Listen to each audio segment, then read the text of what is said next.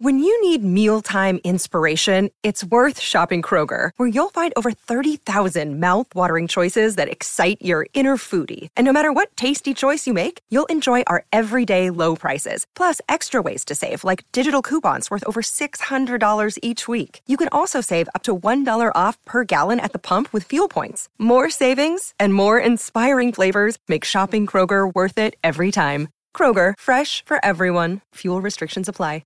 Mother's Day is around the corner. Find the perfect gift for the mom in your life with a stunning piece of jewelry from Blue Nile. From timeless pearls to dazzling gemstones, Blue Nile has something she'll adore. Need it fast? Most items can ship overnight. Plus, enjoy guaranteed free shipping and returns. Don't miss our special Mother's Day deals. Save big on the season's most beautiful trends. For a limited time, get up to fifty percent off by going to Blue Nile dot com.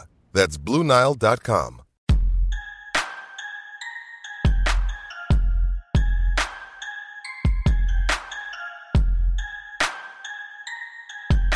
Hello, everyone, and welcome to a Monday edition of the Orange and Brown Talk podcast, a free agency recap, day one of N F L free agency underway. The legal tampering period started at noon on Monday. Uh, of course, new league year opens up at four o'clock on Wednesday. Uh, a lot to get to. I want to start with the very first thing that happened today for the Browns. Deshaun Watson, his contract was restructured as expected.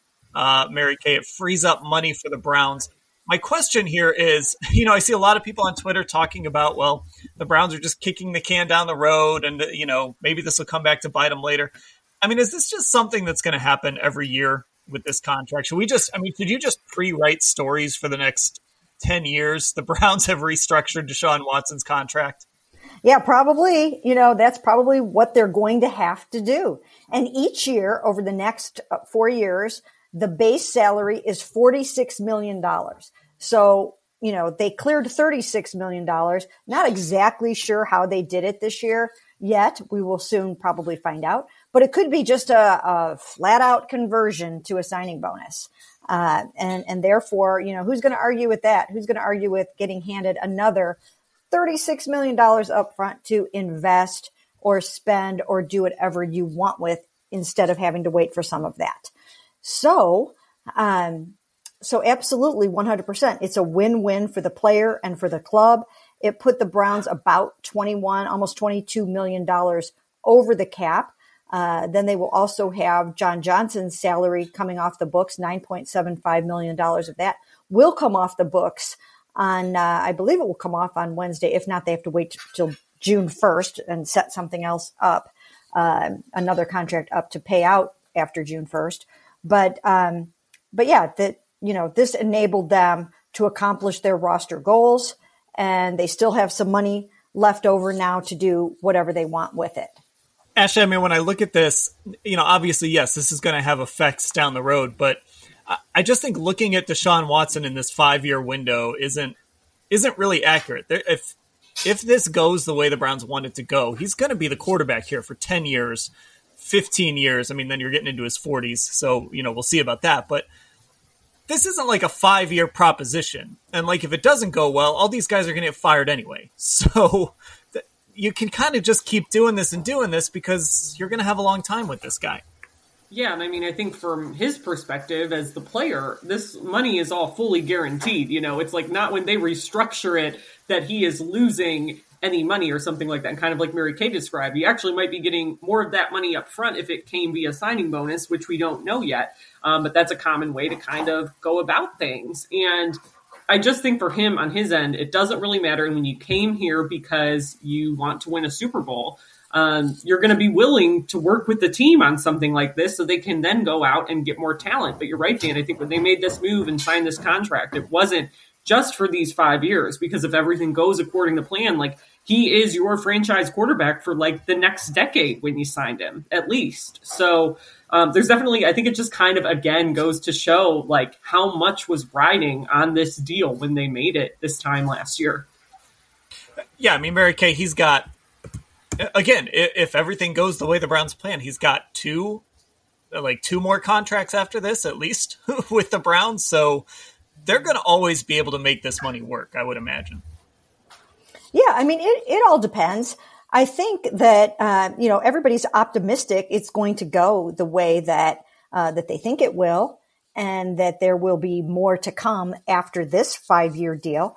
But, you know, I don't know that they're thinking that far down the road right now. I think they're probably more so just hoping that, uh, that he can get them to the Super Bowl sometime in this first five years of his contract. They already had to like waste the first year of that because of his eleven game suspension. Now they've got four more chances on this contract. So, you know, let's see what they can do. Let's see what they can do with, uh, you know, maybe adding uh, another receiver or two. Let's see what Kevin Stefanski can do in calling plays for Deshaun Watson. So um, I do know one thing. There are plenty of receivers that want to come here and play with, with Deshaun. There's, there's no shortage of guys Uh, that are raising their hand to say, let me come play with him. One other point on this before we get to the, the moves the Browns made and, and didn't make. Um, and Mary Kay, I'll start here. I saw a tweet yesterday. I think the N F L P A put out the cash spending uh, the, over the last year, and, and the Browns were on top of that. Um, this is an example of them being willing to spend cash. This is sort of what the Haslams do. Uh, but does that, I, I guess when I saw that, I thought, A, that's good. But B, they also don't want to spend all this cash and go seven and ten. Does that add a little a little pressure when you kind of think about it in that perspective? Yeah, I think so. But uh, yes, I, I think that they are under the gun now. Like you know, I mean, like I said, he's only got four years left, and you've got everybody in their prime. Now is the time that they really have to get to the playoffs and make their run. Right? I mean, Nick Chubb might not be the Nick Chubb we all know three or four years from now, right? I mean, right now, he's still in the prime of his career. Same thing with Myles Garrett, Denzel Ward, Joel Bitonio, Wyatt Teller, Jack Conklin, now Ethan Pocic. So these guys are in the prime of their career. You got a lot of twenty-seven-year-olds, and um, you know, this is what they want to do. This is the run that they want to make now. So yes, the pressure is definitely on at this point. And it should be noted, of course, that because this is the first fully guaranteed contract in the history of the N F L, he's going to get that money. Okay. And he's going to get most of it from the Cleveland Browns. Now, sure, in, in some world there, you know, there could be a world in which somebody trades for him down the road, but most of this money is coming from the Browns. So for them to turn around and give him a thirty-six million dollars signing bonus, it's no sweat. He was going to get a forty-six million dollars uh, base in his paychecks this year anyways. It, this doesn't mean hardly anything except for, hey, let's go out and try to sign some other guys. Right, right. And, uh, you know, where the cash spending comes in is they have to they have to put that in escrow, and they and they have to like they actually have to have that money um, uh, available, which is, you know, one of the things that we're seeing. You know, some folks are wondering, are the ba- how much are the Bengals going to be able to put put away for Joe Burrow? That that's one of the things to kind of watch as we go forward. So, um, Ashley, it is very beneficial that this team has very wealthy owners who are only getting wealthier. Yeah, I mean, I think that's key when you have a deal like this, because, again, it call it, you when you pay a quarterback this much money, number one, like not a lot of people would be willing to do that in the first place. And obviously it was historic in the sense that it was fully guaranteed, which is basically, I mean, unheard of. And you see the the I guess the ripple effect now with some of these quarterbacks, specifically like Lamar Jackson, what he's hoping for, what he's asking for. Uh, but it does kind of, I think, come down a lot to that, in that having ownership that's willing to kind of shell out this much money, and then, you know, hiring the people who can then manage the cap and figure these things out year to year by doing creative things like this and, you know, doing signing bonuses. But you have to have all those pieces, I think, working together to make something like this happen when you're talking about a contract of this magnitude. Okay, it is uh, free agency, so I have to put this disclaimer in right now before we get to uh, the moves that were and were not made today. It is seven fifteen on Monday as we're recording this. So uh, now we now we wade into, uh, let's start with the most significant move the Browns have made so far as of recording. And all right, bear with me here. I'm going to try this. Ogbo Okoronkwo is signed as the Browns' uh, you know, top free agent to this point, obviously. An edge rusher from Houston, Mary Kay, a guy who you kind of look at some things that he... that he does well. Um, he was thirteenth Uh, this is from P F F. Among qualified edge rushers, he was thirteenth in uh, their win percentage stat. He had thirty-six pressures uh, that P F F credited him with. Now, some of those numbers, I know there's some E S P N stats that maybe are a little bit different from that, but they're all sort of in that same range. Um, what this guy did last season, uh, even though the sack numbers weren't like sky high, what he did last season in creating pressure and win rate, all of those things, he would have easily been the Browns' second best edge rusher. So this feels like a very, a very nice kind of, I don't know if I should call it under the radar, but a little bit of an under the radar signing by the Browns. Yeah, I think so. I really do think so. I had mentioned uh, possibly them signing Yannick um, Ngakoue, who had nine and a half sacks for the Colts last year. Uh, but, you know, this is a really good young guy. Uh, and he came at, I would say, you know, not a bad price. I mean, it's three years, nineteen million dollars. That's a really nice number. For, and he could get that up to twenty-two million dollars, and then he's got twelve and a half guaranteed. That's a nice contract for him. Uh, the, you know, he had signed a one-year deal with the Texans last year for three and a half million dollars. So this is nice for him. He just set his family up and himself up with twelve point five million dollars guaranteed. So it's a good deal for him. It's a good deal for the Browns. And, uh, you know, he only started eight games. So if he's now going to start seventeen games, uh, you can reasonably expect that in Jim Schwartz's offense, he might double his sack totals and be a double-digit sacker. And, you know, that that's pretty darn good. He's got a lot of upside potential. And, um, you know, the more I've been, you know, hearing and, and reading about him a little bit, uh, the more exciting it is that they added him for, you know, for Browns fans and for the Browns, uh, that they added him to their lineup.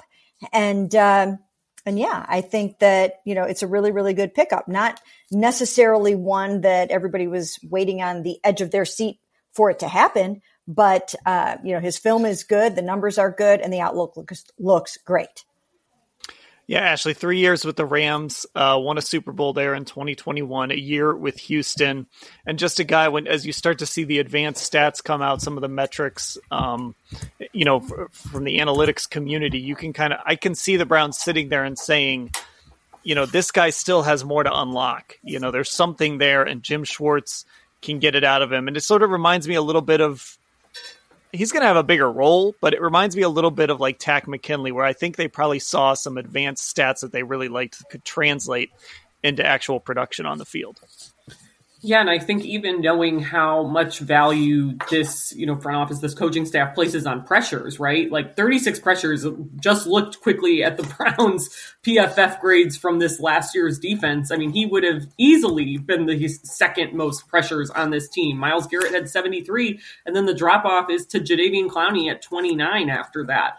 So I do think, you know, you, you get a guy who has something more to give. Like Mary Kay said, only started in about half of those games last year, coupled with the emphasis Jim Schwartz places on getting those pass rushers good one-on-one matchups, letting them line out further. Um, all of those things, I think, are really promising for him. And yeah, it might not be a name that, like Mary Kay said, people were waiting on. But I think knowing what the Browns had last year, it's an obvious kind of step up based on some of those stats alone.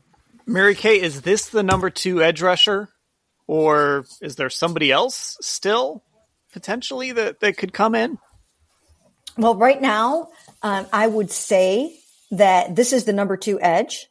Uh, I, I would say that. The other thing to consider is, you know, I, I think they're still in the mix for, for Draymond Jones, although I do believe that, you know, his number is probably climbing fairly, uh, you know, fairly high. And I don't know how high they want to go. I mean, they didn't want to pay Javon Hargrave twenty-one million dollars. And there are a lot of people that now are interested in Draymond Jones. So I don't know if they're going to be able to afford him, but he's someone that can also serve that edge role or play inside. But I'll tell you what, if they ended up with him too, and then now you're looking at, um, you know, I don't know how do you pronounce it.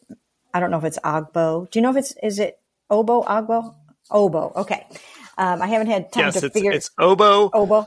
Ogbo Okoronkwo. Okay. I haven't had time to figure all that out yet. Just, uh, it was hard enough. I was able to break that story today. Very difficult thing to do in this highly competitive market. And all I kept thinking was, could your name have not been Tim Smith? I mean, why couldn't you be Tim Smith? I was like, how do you spell this? But anyways, so, um, so if you're looking at him on the outside and then Draymond bouncing from the outside to the inside, Myles moving around, and you've got these moving parts and pieces. But if you had those three guys on your defensive line, I think you're looking at a dynamite defensive line, and you are really uh, transforming your entire defense. Yeah, Draymond Jones is really easy, right? I mean, that's you can yeah. sound that out, and you've got like that's that's an easy one to figure out. Um, I mean, Ashley, yeah, just, if that. Go ahead. You just have to figure you just have to remember, is the M also capitalized? And it is. So after that apostrophe, the M is capitalized. That's the, your only decision you have to make. Not, With that's Ogbo. A, that's a post-it note. That's a post-it note. With Ogbo, I'm telling you what, I, I probably would have broken it about a half an hour earlier had I been able to spell the darn name. That's one of those ones where you have, where you type the name and then you have to like copy and paste it into Google to make sure you, you like spelled it right. Oh. You're just completely freaked out by it. Um, Ashley, I mean, I'll agree with Mary Kay here. I th- if if they ended up with uh, Ogbo and Draymond, and that those were your, your front four signings, that would be a, a good start to a winning offseason.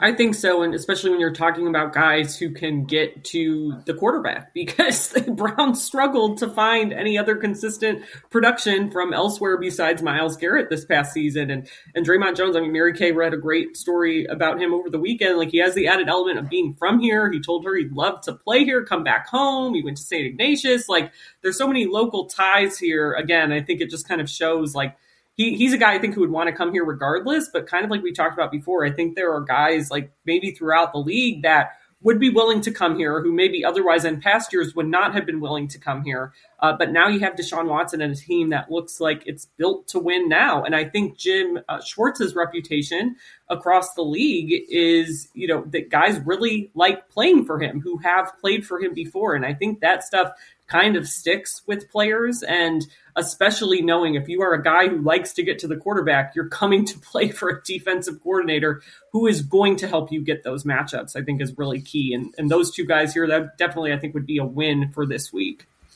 So, Mary Kay, before we move on, um, you know, you you've, we've talked about Draymond Jones. You also mentioned Javon Hargrave, who signed an enormous deal uh, to go to San Francisco. And that, I mean, that San Francisco defensive front, I'm is an absolute nightmare uh, for any quarterback. At the, I mean, it already was, and then you add in Hargrave, and it's just, I don't know. I don't I don't know how you deal with it. But that was a really big deal. I, I know he was a, a favorite for many Browns fans. I know that he's a guy that we've talked about a lot on this podcast as a possibility. When you saw that number, do you think that was maybe prohibitive to the Browns signing him? The number didn't surprise me. I knew that's what he was going to get. Um, and, and it, but it did make me think, if that's where Draymond is going, then they're going to have a hard time wrapping him up. Um, so I was not surprised about that number by at all. And I know the Browns, they just didn't want to go that high is, is I think was probably part of the issue. Um, so yeah, I mean, it's, it's, it's unfortunate because he would have been phenomenal too, but he's also thirty years old. I mean, if you can get Draymond, and it's a different kind of a, a player, but if you can get Draymond, he's twenty-six, and he, he had six and a half sacks last year, having missed the last four games of the season with a hip issue, which is completely cleared up now. So I think if you can plug him in at the age of twenty-six and have him once again be in that prime of his career, maybe you would be a little bit more apt to give a, a bigger contract to someone who's a little bit younger. So we'll see how that plays out. Um, as, as Ashley mentioned, when I talked to Draymond over the weekend, and I'm very grateful that he was willing to get on the phone with me and do that interview. That was really nice of him. And, you know, you, you just don't get that a lot. I think it says a lot that a player is willing to do that for his hometown news outlet. I think it says something about his character. And of course, he's from Saint Ignatius and Ohio State. And we know, we know all about those Wildcats and Buckeyes. Uh, so we know those are all great guys, but, um, but anyways, so, um, you know, we'll have to see how that goes. He wants to play here. And I mean, he he's open to anything, but certainly this is one place that he would really like to come. And I, for Browns fans' sake and for the Browns themselves and for Draymond, I hope they can try to figure something out, because it would be really cool for him to come back here and to help this team get to the Super Bowl. He would be really good for Myles. And I just think he is the culture that they're looking for. I think Javon would have been too, because I got to know him a little bit or talk to him a little bit during Super Bowl week. And you could just tell, great guy. I mean, just great, great guy. Um, but so is Draymond. And, and I just think he's kind of what they need there in the middle. Okay, let's take a break, and then when we come back, we'll talk a little bit about a player that the Browns kept uh, and kind of turn the page forward here into day two. Another day is here, and you're ready for it. What to wear? Check. Breakfast, lunch, and dinner? Check. Planning for what's next and how to save for it? That's where Bank of America can help. For your financial to-dos, Bank of America has experts ready to help get you closer to your goals. Get started at one of our local financial centers or twenty-four seven in our mobile banking app. Find a location near you at bankofamerica.com slash talk to us. What would you like the power to do? Mobile banking requires downloading the app and is only available for select devices. Message and data rates may apply. Bank of America N A, member F D I C. And back on the Orange and Brown Talk podcast, Dan Lobby, Mary Kay Cabot, Ashley Bastock, recapping so far here at seven thirty on a Monday, day one of N F L free agency. So let's talk some Ethan Pocic. Ashley, the Browns have invested very heavily in, in this line now. We've talked about, I mean, it, there's been an investment, but if you look at it now, um, outside of Jed Wills, who was on his rookie contract, you've got Joel Bitonio has been extended, Wyatt Teller has been extended, now Ethan Pocic, Pocic has a three-year deal. We we don't have a, do we have a number on that, Mary Kay? You know, I'm still trying to get that number. I, I've got to work on that. I didn't think I had seen that. One thing had led to another today, as you guys know, and it just got like shortly after that, I moved into, you know, oboe mode. And um, so I haven't had a chance to circle back and make sure I can get those numbers, but hopefully I will soon. I, I'm, I mean, we've got to imagine it's between six and ten, so like six on the low end and ten on the high end, probably. You know, I, I, I just, don't know because the, the, yeah, it, probably somewhere around there. Yes. I would have to say somewhere around there. So either way, it's look, it's a multi-year investment at the center position. Wyatt has been extended. Jack Conklin was just extended. So Ashley, this line, I mean, they put a lot into this line. Like we talked about spending money earlier. These guys have got to deliver this year. Yeah, I think so. And I mean, I think you're banking a lot on that. These guys are going to now have more time to adjust for blocking for Deshaun Watson, where, I mean, I think they, they talked about it more, I think, after the season was over, but you saw it. I mean, they struggled, I think, at first. Not only were they, a lot of them banged up, but it was an adjustment for them to go from having to block for Deshaun to blocking from Jacoby previously. That's, those are two totally different players, especially in terms of their mobility, in terms of how long Deshaun Watson hangs onto the ball. We know he likes to really hang on to it to try to make a play. Um, so I think those guys are really going to have to work to adjust. And I think bringing Ethan Pocic back is going to help that adjustment, because you're essentially bringing back the same line. These guys have all worked together now for a full season with Ethan Pocic included. Um, and I think that's going to be big. You know, when I talked to him on, on locker cleanout day, he mentioned wanting to come back and get a chance not only to play with Deshaun, but to work with Bill Callahan again. I mean, I think that's how these guys think of him as a position coach. I think he said, you know, basically that it was night and day from pre-working with Bill Callahan to getting to work with him this year. And I think he appreciates how valuable that is, and to be on this group that's coming back too. Um, I think this is going to be kind of like a sneaky, underrated signing that they made, because we talk about it all the time. Like, you don't understand how important a good center is until you suddenly don't have one. And we thought they were going to be in that position last year with J C Tretter, and then Nick Harris goes down and gets hurt in your first preseason game. Um, but Ethan Pocic really stepped up. He was one of the best centers in the league this year. So I think it's a really big deal to get him back. I mean, Mary Kay, you, you've been writing for a while now that, that Ethan Pocic was going to come back, that this was going to happen.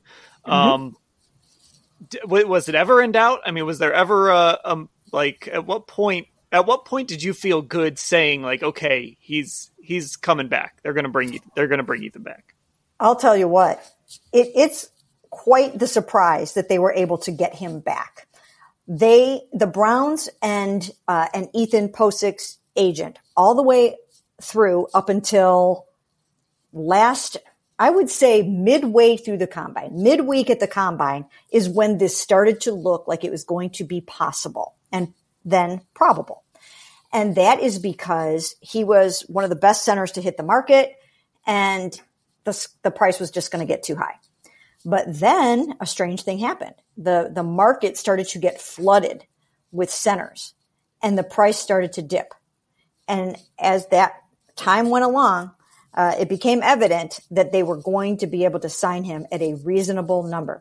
And I think this is very, very, very significant. I really do. Because they were one hundred percent prepared to turn the starting center job over to Nick Harris. Now, poor Nick Harris was supposed to have the job last year, and they were excited about him. They really felt good about what he could do based on his start uh, in Green Bay on Christmas Day that year. Uh, he graded out really well, and they had very high hopes for him.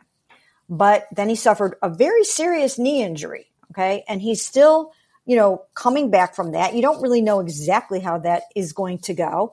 It was a, a wonky knee injury. I mean, I remember talking to him about it during the season, and I believe it involved a dislocation of the kneecap. There was some kneecap stuff involved that, that got a little dicey there. Well, anyways, he, you know, you're not one hundred percent certain just how healthy he's going to be able to be or stay this season. And what you don't want with Deshaun Watson is an uncertain situation at the center position. You can't have it. You've got to be able to hit the ground running right from the start this year. Like game one, you've got to be golden. And now they will be. I mean, Ethan Pocic really did a phenomenal job last year. Again, I think he did flourish under Bill Callahan. I think he does know how to work well with the two guards that are next to him. I think he fits well in this scheme. And he's tall, too. I mean, this is a big man. The difference between Ethan Pocic and Nick Harris in, in height is very significant. It's like five inches or something like that, four or five inches. So, um, you know, so I think that's significant as well. But he nailed that job last year, and he's got like forty starts under his belt. Nick Harris has one start under his belt, right? Now, Nick Harris might go on to be an amazing starting center in the N F L, uh, but right now it's Ethan's turn. And I really think that that's going to be so good for Deshaun Watson to have that stability and to have that continuity and to just seamlessly move forward with him as his center. Yeah, Ashley, I mean, the N F L is a cruel league. Um, this is one of those examples for Nick, but the, the word Mary Kay used there was might. And if you come back with Nick Harris, that's the word you, that's the word we're saying all, all off season is, is might, or, you know, maybe he, you know, did they make a mistake with Ethan Pocic? You just know. And so it's, it's just good to have answers in as many places as you can going into this really important season. Yeah, I think that's the key. Again, I mean, I think they have liked what they've seen from Nick Harris in a very small sample size and in practices, because obviously he won that starting job basically um, last training camp before this preseason and knee injury took him out for the rest of the year. And everyone always spoke really highly of him, but I do think with Ethan Pocic, he, he answered a lot of those questions last year. And I know, Dan, like we've talked about that one training camp practice where we saw Nick Harris rain out briefly. Um, and they put Ethan Pocic out there. He had a couple of bad snaps, and they yanked him in the middle of practice before Nick was even back there. And you're like, I don't really know what we're getting with this guy. But then they put him out there. And again, like Mary Kay said, he's a lot bigger than Nick Harris. I think Nick Harris's size is maybe the second biggest question about him be- behind how's he going to come back from this knee injury. And Pocic is able to get out there. I mean, he's athletic when you watch him, and he can pull if they need him to pull. And I think that's key, again, when you're blocking for a guy like Deshaun who can move. All right, this next topic came from a Football Insider subscriber, one of our texters, in response to a text today. Who won the Chase Winovich Mack Wilson trade? Wow. That is can I tell, can I tell you my Can I tell you my response? Yes. Yes. My no response one. was it just nobody won. It just kind of happened. That's I mean an accurate description of it, I think. It's just uh it's just a mark on the transaction ledger. You know what is mind-blowing is when you look at the other three rotational edge rushers, aside from Myles Garrett, they totaled three sacks. They totaled three sacks. We're talking about two from Jadeveon Clowney. Chase Winovich only had the one, right, at the end of the mm-hmm. season? Is yeah. that correct? Yeah. He had one, and Alex Wright had none. I mean, is that – like, it's hard to to only have yeah. three guys end up with a total of three sacks. That is very sad, and it tells part of the story of of the defensive woes from twenty twenty-two. It really does. It informs a lot of what was going wrong over there. And I think it also spotlights the fact that, you know, when you realize some of the stuff later about Jadeveon, why, um, you know, why it was so significant, his unhappiness, why it, you know, it really bled over into the season and, and kind of hurt them. Because if you're not getting all that pressure up front and you're not taking that pressure off of Myles Garrett, you're also hurting the back end too. It makes it so much harder on them.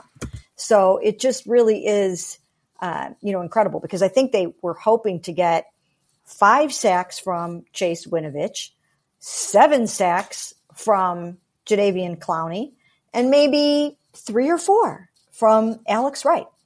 Just didn't happen. It was rough. And, and even, I mean, you look at the quarterback hits, um, you know, I was, it was, I just randomly looked that up after the season, and it was like shocking how, how few times they even just hit the quarterback. Um, it was, I, I would love to have been a fly on the wall uh, when Jim Schwartz was watching some of the film from last year and kind of going over like who's on the line, you know, where they need to add people.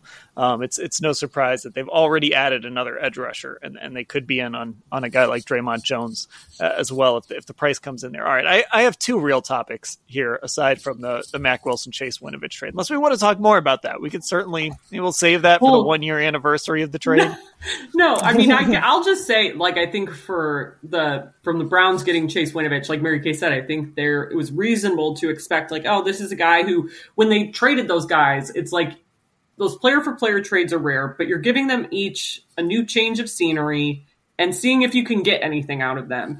And I think with Chase Winovich, he just could not get healthy, and he couldn't get healthy last year. And I think that was part of the, re- he basically went two years without a sack. Like, he talked about that after he got that sack in Washington. Um, and I think he's got to, you know, kind of find his groove again now in Texas with the with the Texans to kind of, you know, get that back, because he just hasn't been able to get on a roll these last couple of years. He's been really hampered by these soft tissue injuries. These hamstring injuries have been an issue for him in both seasons now, and he only played in seven or eight games this year. Um, so it's hard to get any kind of pass production when you're like that. And, you know, the Browns with this defense they're running now, it's like you don't really blame them for not wanting to to give a guy like that another chance here necessarily, if you can find somebody who's better, who has a proven track record of producing more consistently. Yeah. I mean, look, in the end, it, it didn't cost them. It cost them a player that they obviously didn't think had a future with them. They didn't have to give up a draft pick. They, you know, they took a flyer on a guy. Uh, it ended up not working out. Uh, okay. A guy that did not work out coming here. Uh, Jesse Bates signs a big contract to go to Atlanta. So, Well, he will sign a big contract to go to Atlanta, I should say. So, Mary Kay, what is what's plan B now for the Browns? I know you've thrown out Juan Thornhill, um, some other, you know, there's other guys out there. What what is plan B for this team at the safety position? Well, once again, I've been a little tied up over the last hour or so, but um, have you guys seen any news on uh, C J Gardner-Johnson? If he's still available, uh, he's somebody that I think would be an excellent fit. Again, he's not going to come cheap, uh, so I don't even know if they'll be able to afford him. Um, but, you know, that's someone else that they have had on their radar. Uh, yeah, it, it's, it's going to be interesting to see. Now, Jesse Bates, he did he he did want to come and play with Deshaun Watson, just like pretty much everybody else does. Uh, but that was one where the money was going to get a little bit too big. Uh, so, you know, let's see if, if they can get another one of these guys. Like you said, a Juan Thornhill. I think Jordan Poyer might be still out there, or but there's talk that he could be going to Miami. I don't know if he's still there or not. I think he uh, I don't think he has agreed to terms yet. But, you know, these are some guys, these are some names that that they are kicking around.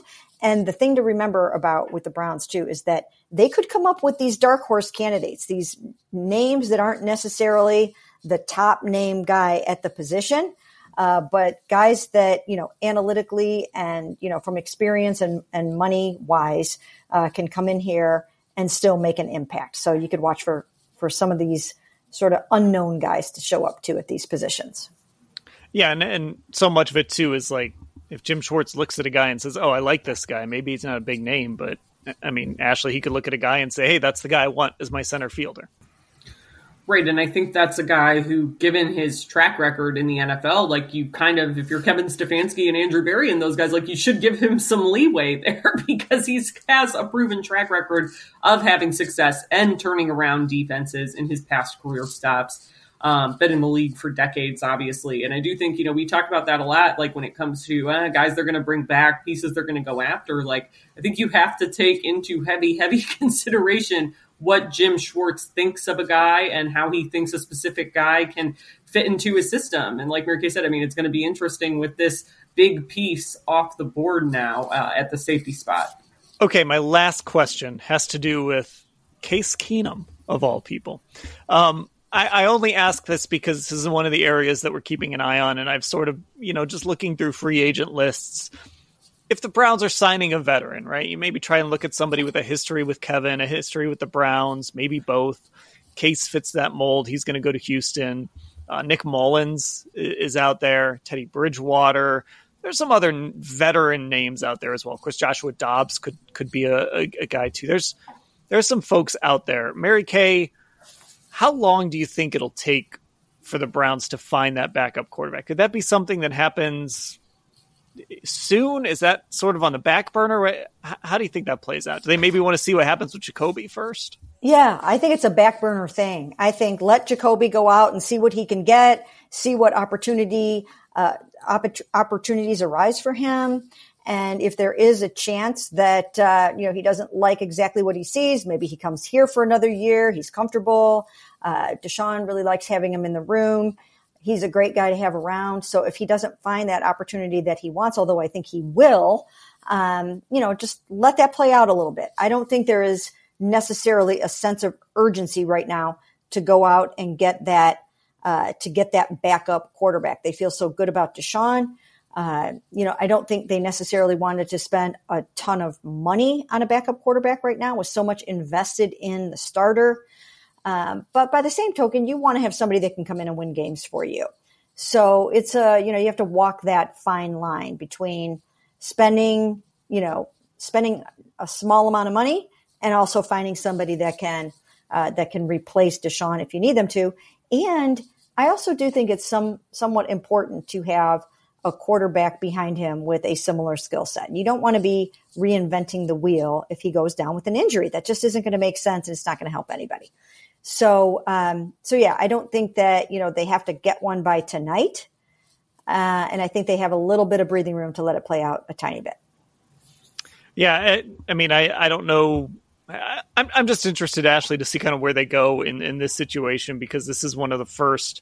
You know, they went with Case when they weren't one hundred percent sure about Baker. This year, you know, they went with Jacoby because they knew they needed a guy that could start for him for a little while at least. This is sort of like the first true backup, that like the guy you know you're bringing in to be the backup. You're not going to need him to start unless it's an emergency. Like we're we're going to kind of get to see what Kevin and Andrew value here in a in a true backup quarterback. Yeah, and that's what I think is so interesting, like about this, if they do have to go another route besides Jacoby Brissett. I mean, obviously, I think it'd be great if he could come back here because he's great at like leading, you know, helping lead a team, lead in a room and, and do those things, working with Deshaun if they need him to. But obviously, if he gets that starting opportunity, like you said, I mean, it's going to be interesting to see what characteristics besides a guy who can sort of do what Deshaun can do. And I say sort of because obviously no one can, no backup is going to be able to do exactly what Deshaun Watson can do. Um, but it, it will kind of be interesting to see which path they ultimately go with, assuming it's not going to be Jacoby Brissett again.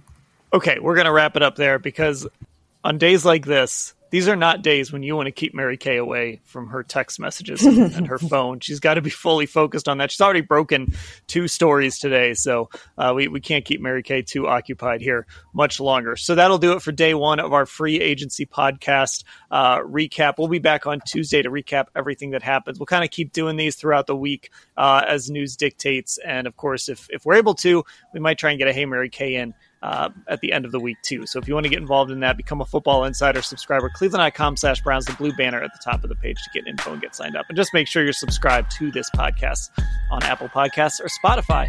Mary Kay and Ashley, I'll talk to you both later.